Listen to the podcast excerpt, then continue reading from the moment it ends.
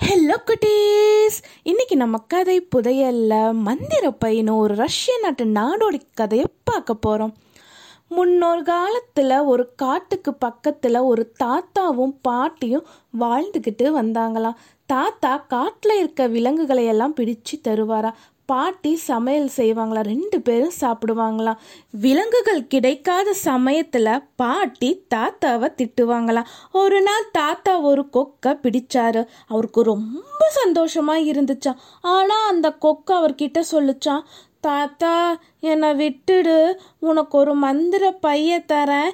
இனி உனக்கு பசி பிரச்சனையே இருக்காது. அப்படின்னு சொல்லிச்சான் தாத்தாவும் கொக்கை விட்டுட்டாரு. கொக்கு மந்திர பைய கொடுத்துட்டு பசியா இருக்கும்போது மந்திரப்பை கிட்ட ரெண்டு பேரும் வெளியே வாங்க அப்படின்னு சொன்னா உணவு கிடைக்கும்.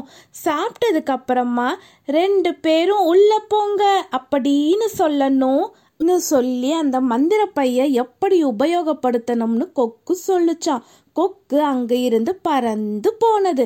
தாத்தா மந்திர பை கிட்ட ரெண்டு பேரும் வெளியே வாங்க அப்படின்னு சொன்னாராம் பையில இருந்து ரெண்டு சிறுவர்கள் வெளியில வந்தாங்களாம் ரெண்டு பேருமே ஒரு மேஜைய கொண்டு வந்தாங்களாம் நாற்காலியே கொண்டுட்டு வந்தாங்க.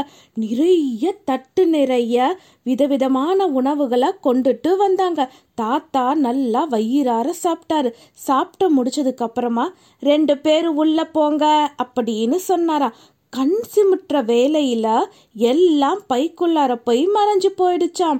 தாத்தா வீட்டுக்கு திரும்புகிற வழியில் ஒரு விறகு வெட்டியோட வீடு இருந்ததா அந்த வீட்டில் அவருடைய மனைவியும் மூன்று மகள்களும் வாழ்ந்துக்கிட்டு வந்தாங்களாம். அவங்க பசியா இருந்தாங்களாம். அவங்க கிட்ட போய் தாத்தா நான் உங்களுக்கு உணவு தர அப்படின்னு சொன்னாரா. தாத்தா தரையில பைய வச்சாரா. ரெண்டு பேரும் வெளியே வாங்க அப்படின்னு சொன்னாரா. ரெண்டு சிறுவர்கள் சுவையான உணவுகளை எடுத்துக்கிட்டு வந்தாங்களாம். விறகு வெட்டியோட மனைவிக்கும் மகளுக்கும் நம்பவே முடியலையா. நல்லா சாப்பிட்டாங்களாம். இந்த மாதிரி உணவை இதற்கு முன்னாடி அவங்க சாப்பிட்டதே இல்லையா.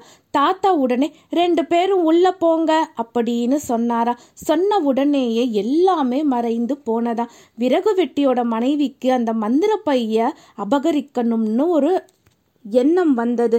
தாத்தா தோட்டத்தில் இருக்கும்போது விறகு வெட்டியோட மகள்களை விட்டு பைய எடுத்துட்டு வர சொன்னாங்களாம். அதே மாதிரி ஒரு பைய அந்த இடத்துல மாற்றி வச்சாங்க.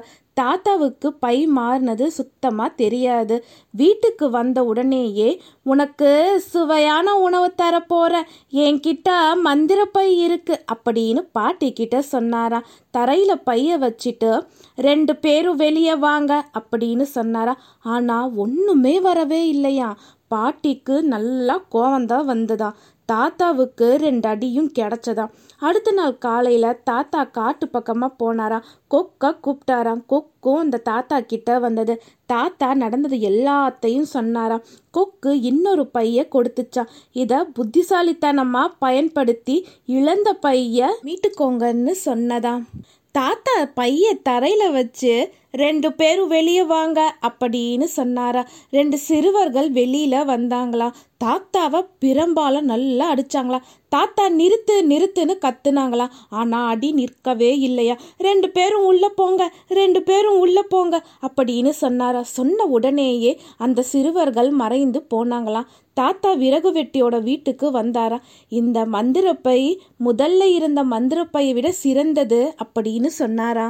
தாத்தா தோட்டத்துக்கு போனாரா? விறகு வெட்டியோட மகள்கள் மந்திர பையை எடுத்துக்கிட்டு வேறொரு பைய மாத்தி வச்சாங்களாம் அதுக்கப்புறமா அவங்க ரெண்டு பேரும் வெளியே வாங்க அப்படின்னு சொன்னாங்களா. இரண்டு சிறுவர்கள் வெளியில வந்து விறகு வெட்டியோட மனைவியையும் மகள்களையும் பிரம்பால் அடி அடி அடின்னு அடிச்சாங்களாம் பாவம் அவங்க நிறுத்து நிறுத்துன்னு கதறி கதறி அழுதாங்களா கெஞ்சினாங்களா. ஆனா அடி நிற்கவே இல்லையா. அவங்களுக்கு தெரியாதானே இந்த மந்திர பையில வர சிறுவர்கள் அடி கொடுப்பாங்கன்னு.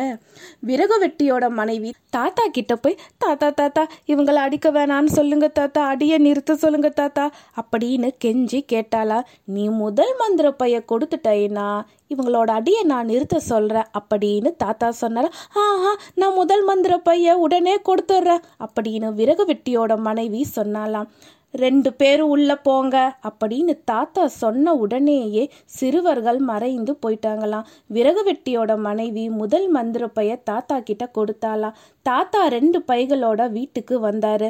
தான் சொன்ன மந்திர பை இதுதான்னு சொல்லி ரெண்டாவது பைய கொடுத்தாரா. ரெண்டு பேரும் வெளியே வாங்க அப்படின்னு பாட்டி சொன்னாங்களா சொன்ன உடனேயே இரண்டு சிறுவர்கள் பையில இருந்து வெளியில வந்து பாட்டிய பிரம்பால அடிச்சாங்களாம். காப்பாத்துங்க காப்பாத்துங்க அப்படின்னு பாட்டி கதர்னாங்களாம் ரெண்டு பேர் உள்ள போங்க அப்படின்னு தாத்தா சொன்ன உடனேயே சிறுவர்கள் மறைந்து போனாங்களா.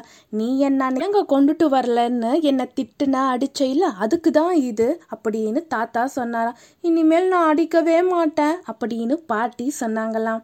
உடனே தாத்தா முதல் பையை எடுத்து ரெண்டு பேரும் வெளியே வாங்க அப்படின்னு சொன்னாரா. இரண்டு சிறுவர்கள் சுவையான உணவுகளை எடுத்துட்டு வந்தாங்களாம் பாட்டி வயிறார சாப்பிட்டாங்களாம் அன்னையில இருந்து பாட்டி தாத்தாவை திட்டவும் இல்லையா அடிக்கவும் இல்லையா. ரெண்டு பேரும் மகிழ்ச்சியா இருந்தாங்களாம் இந்த கதை உங்களுக்கு பிடிச்சிருந்ததா குட்டீஸ்? இந்த கதையோட கருத்து என்னன்னா ஒருத்தருக்கு தீங்கு நினைத்தால் நமக்கும் தீங்குதான் வந்து சேரும். பாய் குட்டீஸ்!